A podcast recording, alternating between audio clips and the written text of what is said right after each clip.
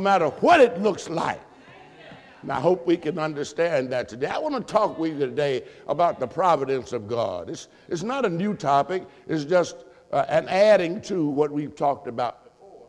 Because if you've been following us in our study of the book of Acts, we are up to chapter 25 now. And by now, if you are anything like I am, you're so tired of these chasing Paul and arresting Paul and just tearing up whatever he tries to lay out for. I'm so tired of them, I don't know what to do. And every time I read the next chapter, I'm saying, my Lord, when are they going to go somewhere and sit down and leave this man alone? Have you not seen by now that the providence of God is involved here and not just Paul.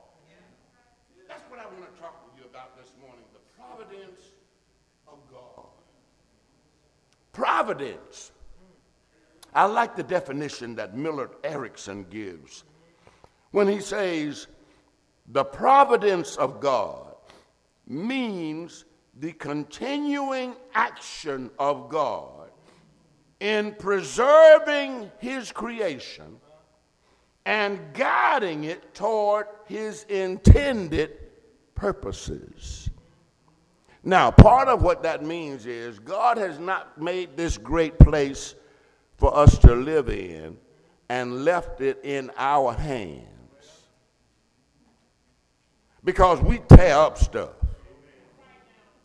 We're not good stewards so everything God has made in this world, including us, each of us has a purpose that is a God designed purpose.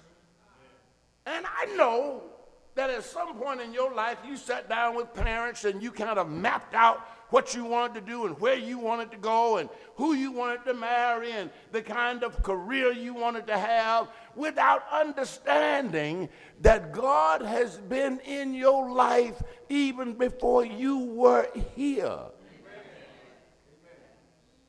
God has known every one of us before we were a thought in our parents' mind.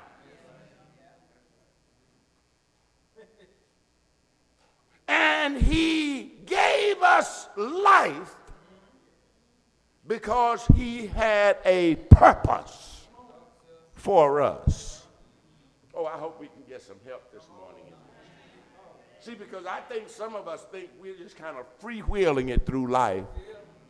And we're doing as well as we are because we prepared ourselves and we've been good people and the Lord has blessed us as opposed to those who don't have as good a job or as many opportunities. And I'm saying to you this morning that God has a purpose for everything and everybody He created.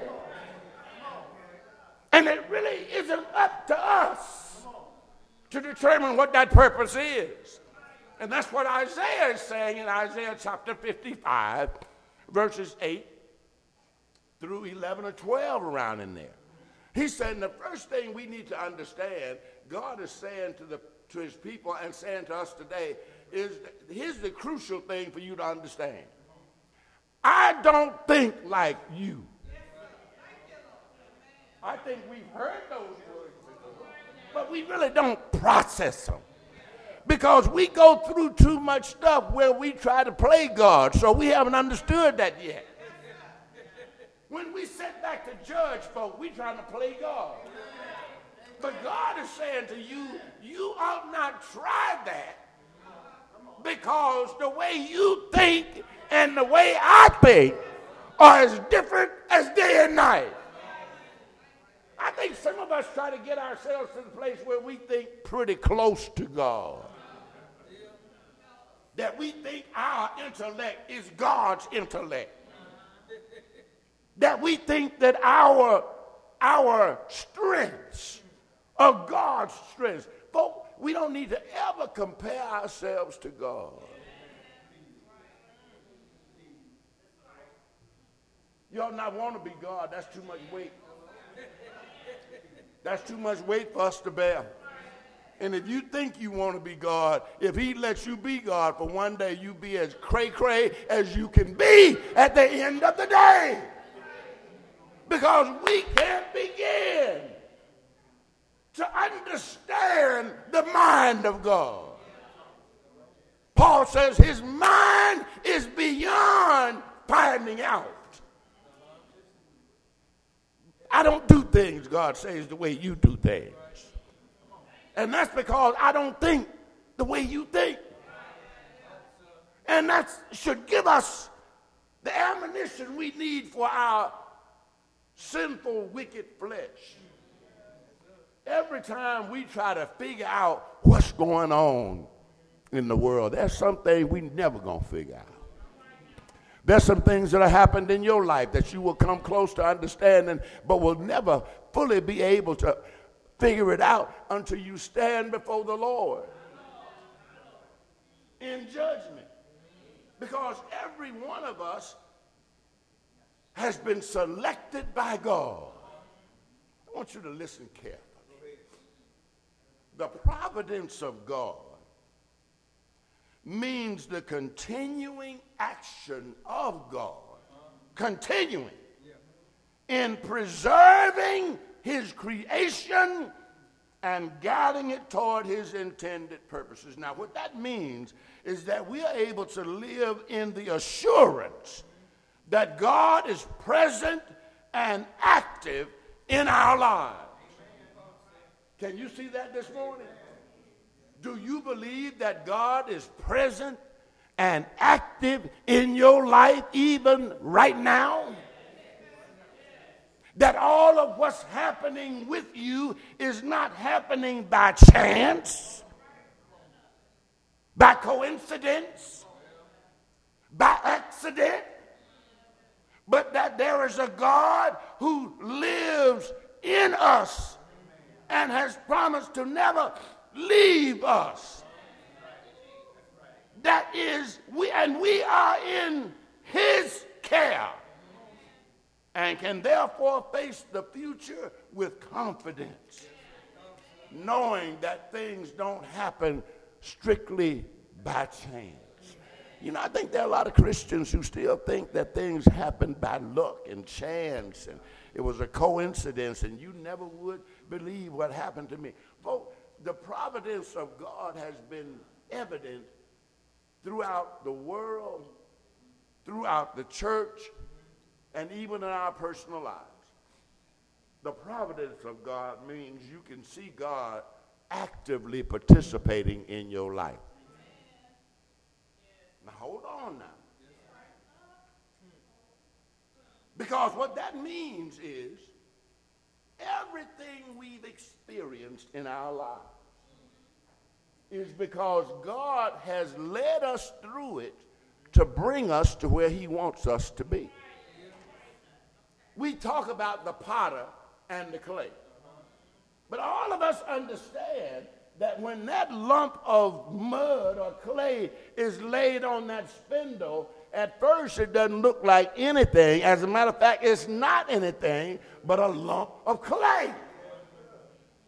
It has no shape, it has no form, and that's the way we are when God puts us on his spindle. But throughout the remainder of our lives, he's spinning us and he is shaping us and molding us to take us to where he wants us to be.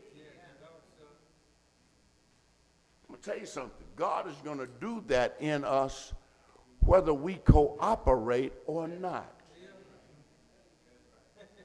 Because Isaiah goes on to say, I want you all to understand that because God doesn't think like we think, and because He doesn't do things the way we do things, that means that He's sovereign.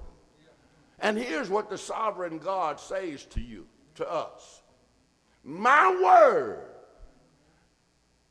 is not going to return unto me void.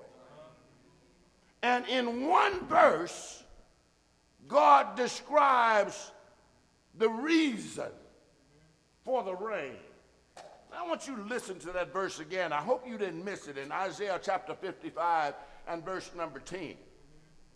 The Lord says, after telling us that his ways are so much higher than our ways, he says in verse 10, For as the rain comes down and the snow from heaven, and do not return there, but water the earth and make it bring forth and bud, that it may give seed to the sower and bread to the eater.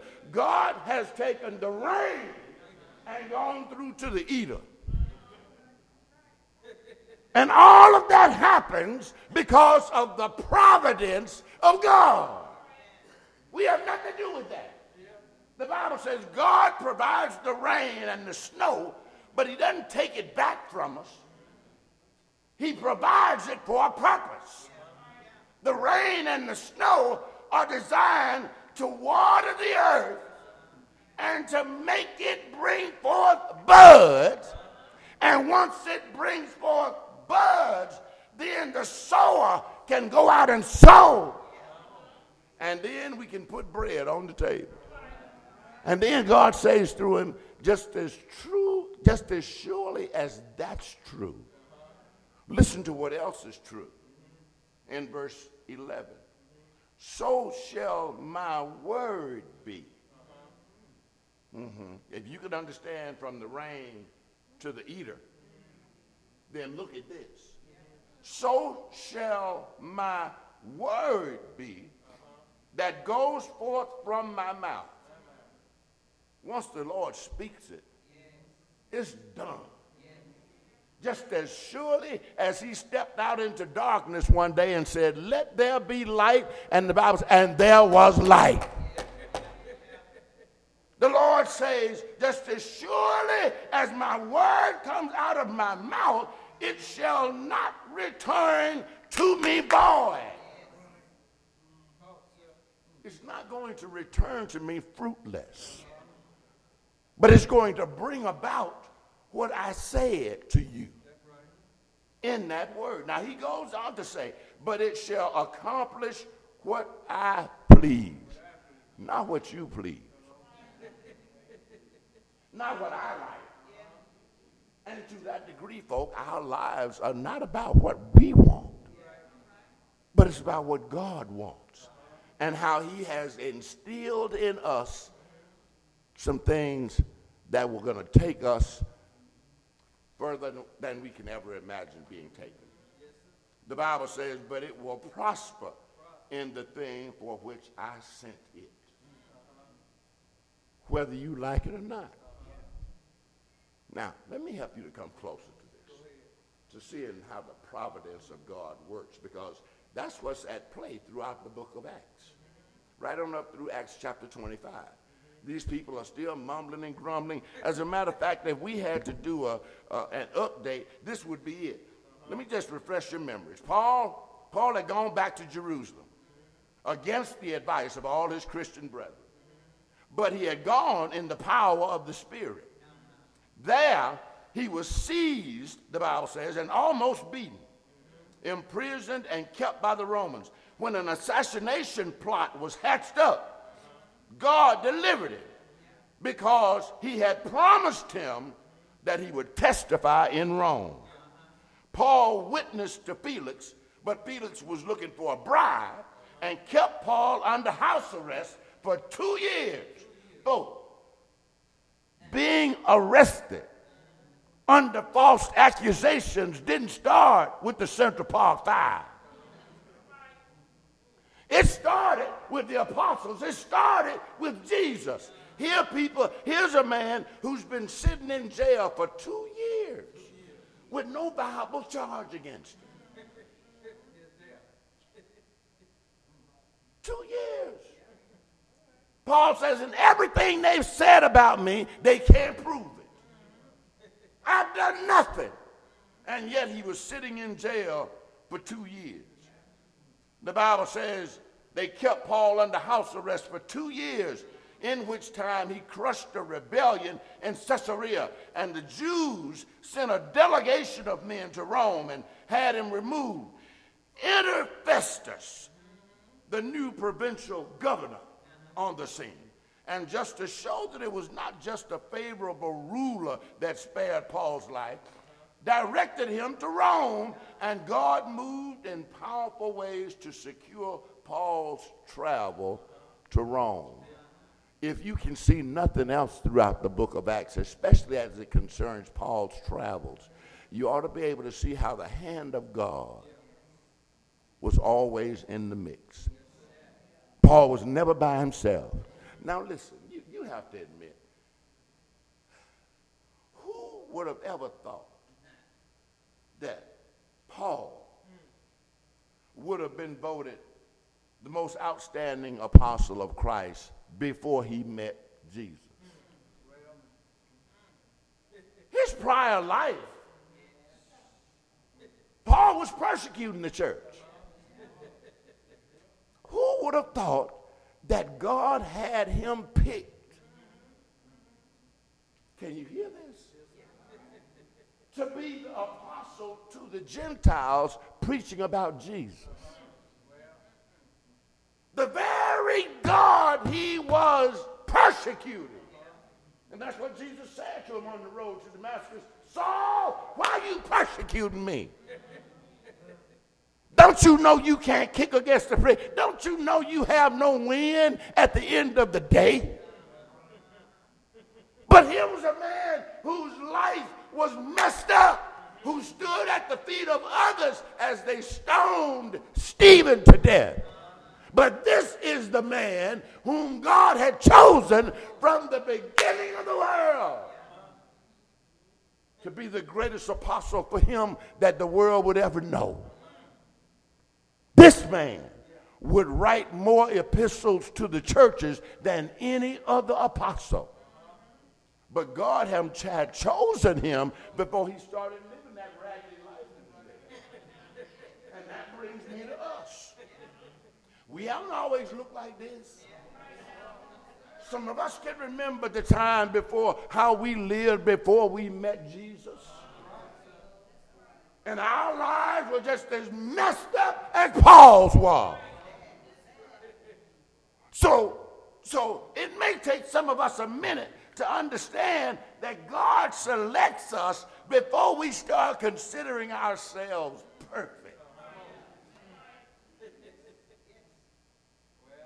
God gave from the beginning of Paul's creation, when he was still Saul, God had a mission for him. And he steered him toward that mission. Now, see, this is the kind of thing that you can't understand while it's happening. This is the kind of thing you can only appreciate in retrospect. Now, I help you to come closer to that. Don't you remember who you used to be? Can't you see some things clearly now that you couldn't see 20 years ago?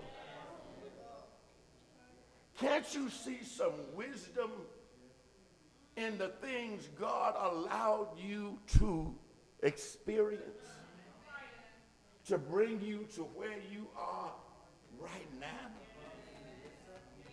And don't you remember when you said, Lord, what are you trying to do to me? Have you left me? Am I no longer valuable to you? Why are you through this? Little do you know that God is getting you ready for something you can't even imagine. Something you never thought about. It wasn't even in your purview. Saul wasn't thinking about being no disciple of Christ. And there was a time when we weren't thinking about being no Christian. But God kept us because He's trying to take us somewhere that we can't even see yet. When you understand that, you'll stop complaining about what you've been through. See, because I wouldn't take nothing for my journey. Paul doesn't sound like he'd take anything for his either, because at the end of it, he says, I fought a good fight. He didn't say, I regret anything. He didn't say, I finished my course, but Lord, it was a hard course. He didn't say that. Because, see, hard can only be understood in terms of how much value you put on what you're trying to accomplish. If you really want the prize, you'll put up with some stuff to get it. See, I don't care nothing about going to the Olympics. That's why I don't train like no Olympic person. I don't care nothing about going to the senior citizens Olympics. And that's why I don't train like that. But see, here we have a man in Paul who understood the value of what he was seeking to the point where he was willing to do anything, to suffer anything. Oh, you know about that. Based on how much you value that paycheck, some folks won't even come home to the family. Working three jobs, four jobs. Because, see, that's the way it is when you value money like that. It becomes more important than your family. And y'all may be eating good and sleeping good and riding good, but you ain't living good. So it's all dependent upon the value you place on what you're trying to get. Paul says, I'm trying to get a crown of life that fades not away.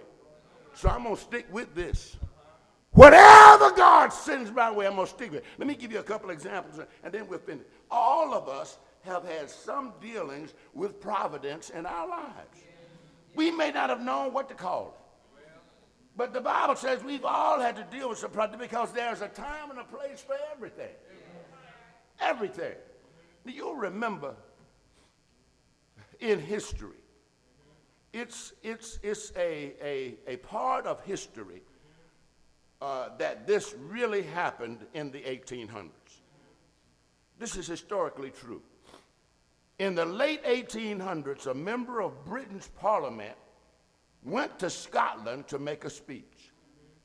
He got off the train in Edinburgh and then took a carriage south toward his destination. Unfortunately, the carriage became stuck in deep mud. A local farm boy came to the rescue with his team of workhorses. In his gratitude, the politician offered a reward, but the boy refused, saying he wanted nothing. Well, he persisted. So the legislator said to him, Well, is there anything that I can do for you? He said, What would you like to do when you, when you grow up? The young boy said, I'd like to become a doctor. The member of parliament promised to do what he could, and in fact secured admission to the university for the young man. Now, listen, during World War II, more than 50 years later, Winston Churchill lay dangerously ill in Morocco, suffering from pneumonia.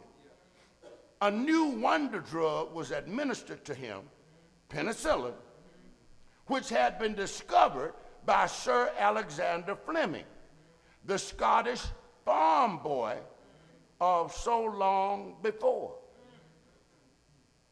And the politician who had sponsored him to the university, he was Randolph Churchill, the father of Winston.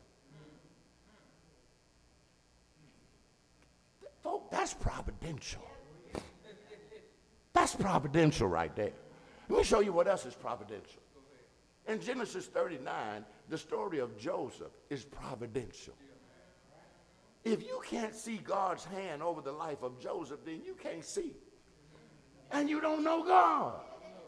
Because God's intent was to take Joseph from being a small teenager whom his brothers detested because he didn't know when to keep his mouth shut running around telling stuff all the time. They despised him. And they despised him to the point where they sold him and went back home and told his father that something has killed him.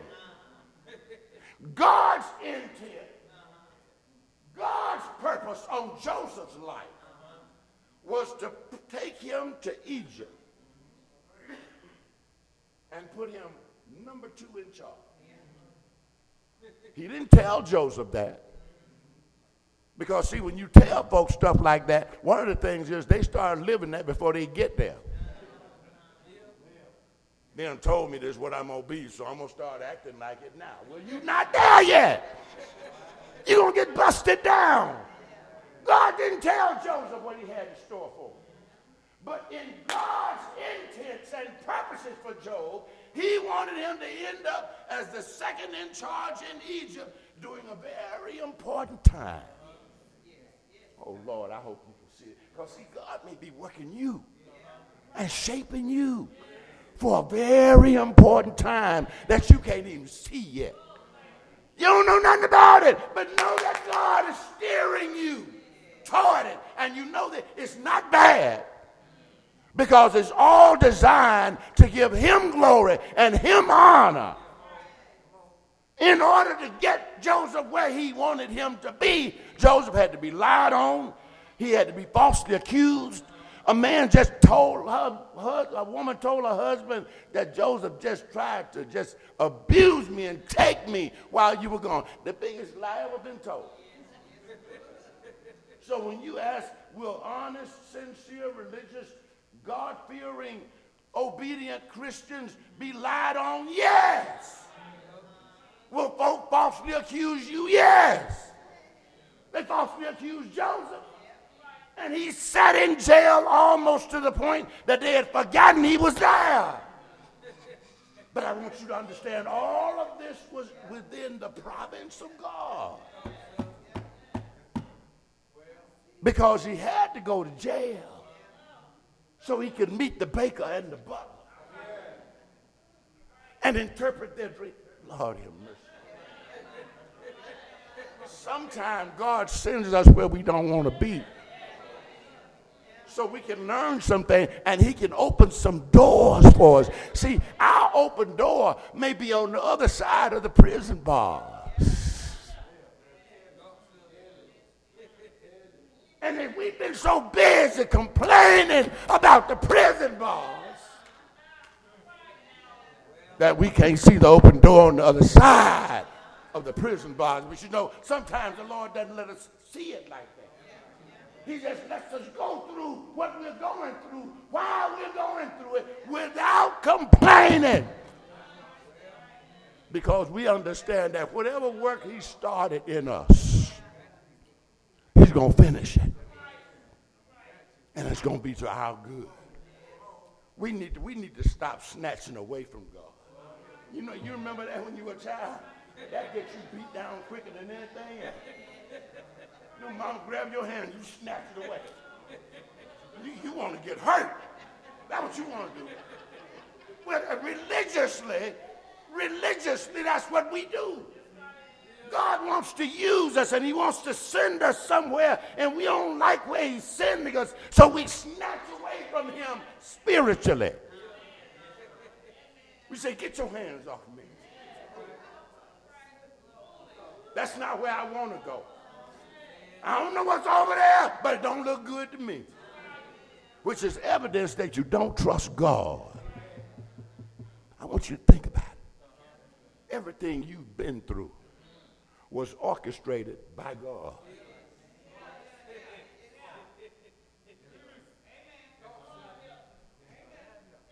Even through our sin and Lord, mm-hmm.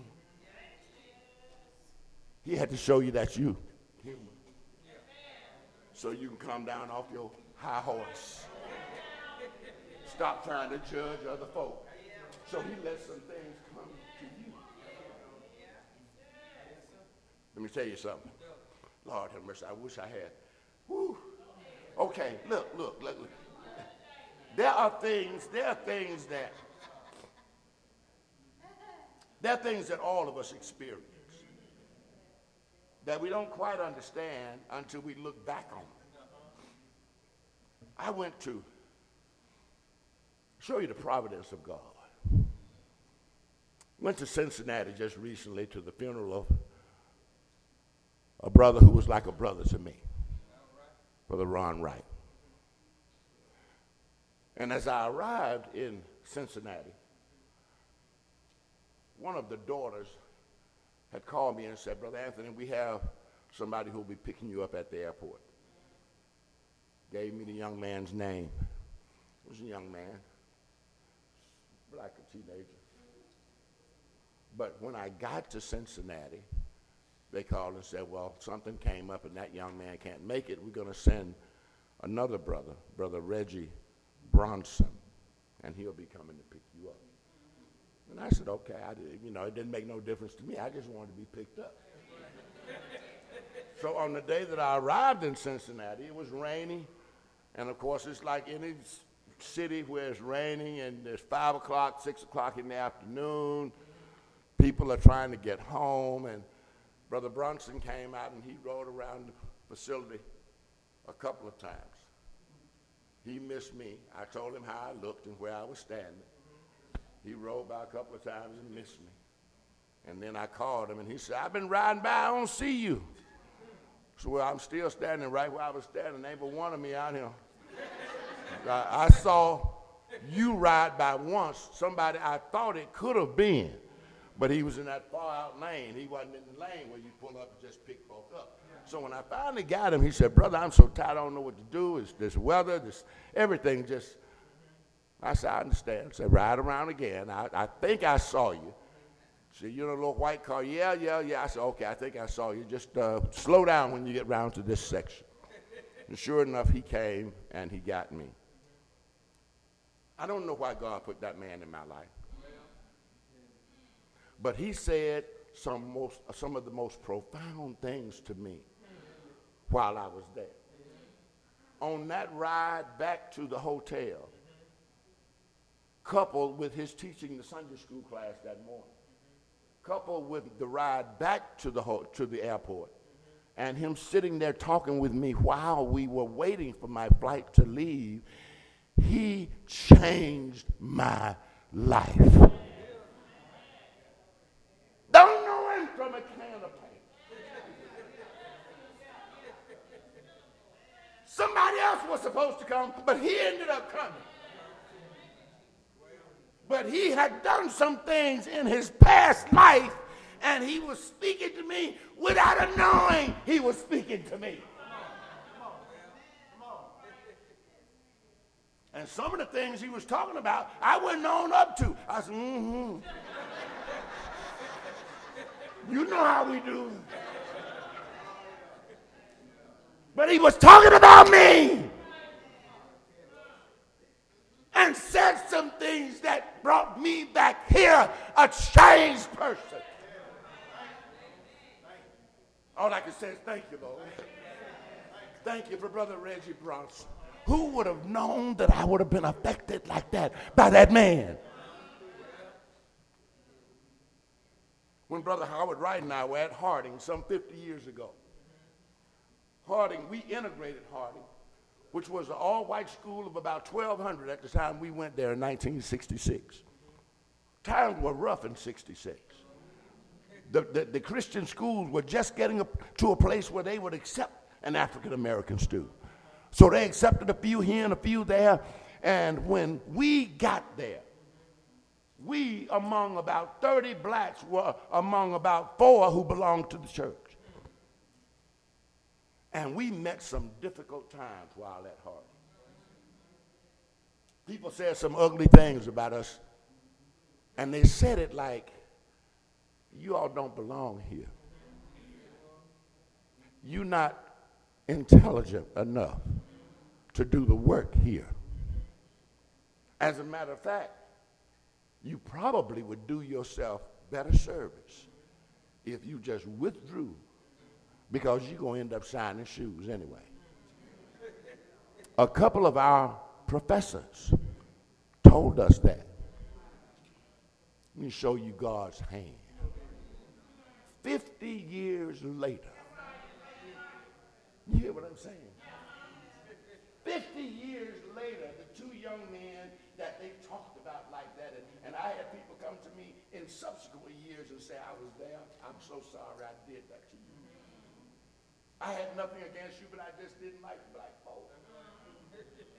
And you have nothing to do but forget them.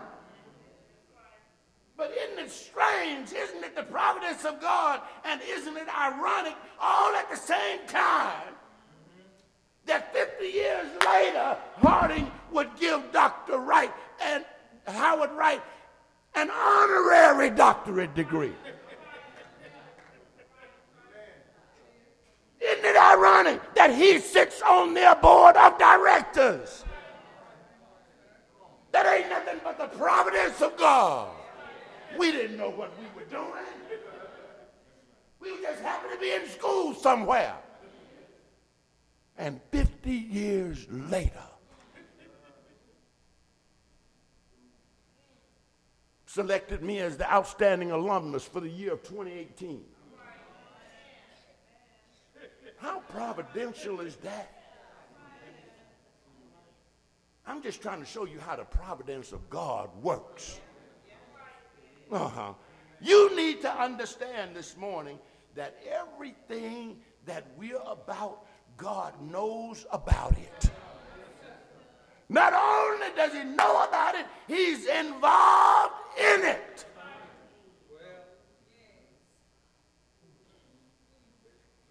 I hope you can hear me. I'll summarize this this morning by saying if there are places God wants us to be in, we will be there. Nothing can stop it. Nothing can stop it. And if you don't believe that about the God we serve, then you need to re-question whether you know him at all.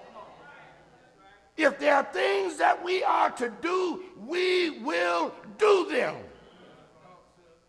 And it's not as if we are puppets or that our will is being violated, but it's that God is powerful enough and wise enough and good enough to bring our lives and this world and everything in it to his intended goals and purposes. Make no mistake about it. Many times God uses ordinary means to achieve his ends. Sometimes he used governments and privileges and parents and jobs and school. And then there's sometimes when God uses painful experiences like prison and sickness and divorce and heartbreak to bring about the greatest glory and the most good. Have you ever noticed that some people bring more attention to themselves in their death than in their living? That so many people are changed by somebody's death more so than they were their living? I think we're seeing that right now. But here's our thing our duty is to stay close to God in our devotion, to hear from Him regularly, which is what we're doing now and to be flexible enough in our plans and confident enough in Him that when things go different from our expectation, we can lift our hands in authentic praise and say, Thank you, Father. That's why Paul can say, I'm not satisfied. I'm content, though, with everything the Lord has done. He said, I've learned how to be content whether I'm up or down, whether I'm hungry or fed, whether I'm clothed or naked, that sounds like the man who understands that God has his hand on your life. And some of the very things you don't think he's guiding you around, he is guiding you around. And into some things that will end who knows where. Only he knows. So, what is the plea this morning? That we will stop second guessing God.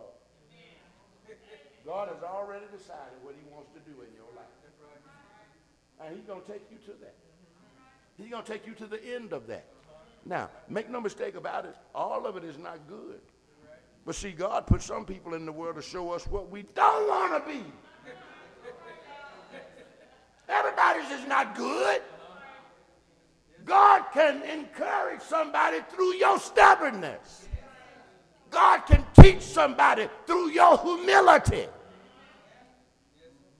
He can teach somebody through your unfaithfulness. He doesn't always show us what we ought to do. Sometimes he puts in our path people who show us what we don't want to do. Have you ever learned from other people like that? Seen somebody's life and said, Lord, I don't want to live like that. Even in the church, Lord, I don't want to be unfaithful like that. I don't want to be up and down like that. Thank you for putting this person in my life because now I know what unfaithfulness looks like. We'll come back to that tonight. If you hear and you've heard this this morning, all we want you to admit is that you're not in this by yourself. And you're not smart enough to work it out by yourself. So don't think that God has given you a pot of gold and left you to, to, to steward over it by yourself. Because he knows what we'll do with a pot of gold. We'll mess that slap up. So when he's giving out these blessings, he's also steering us down a path that, listen to me, that's custom made to take me where he wants me to be. I've been through some stuff.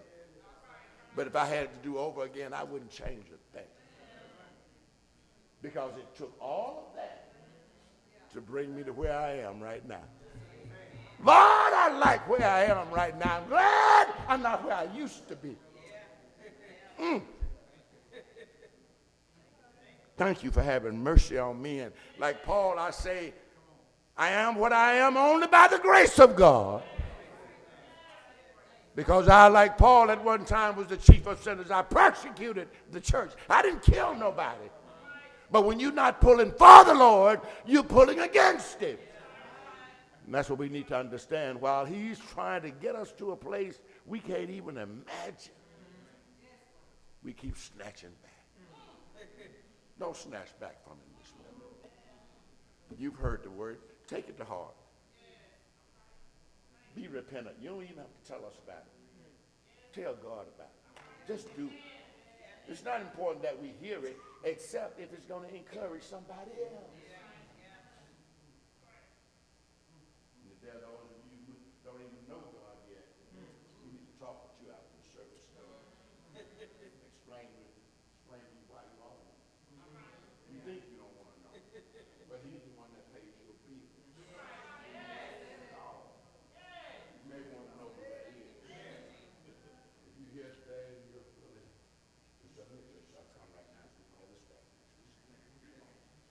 together.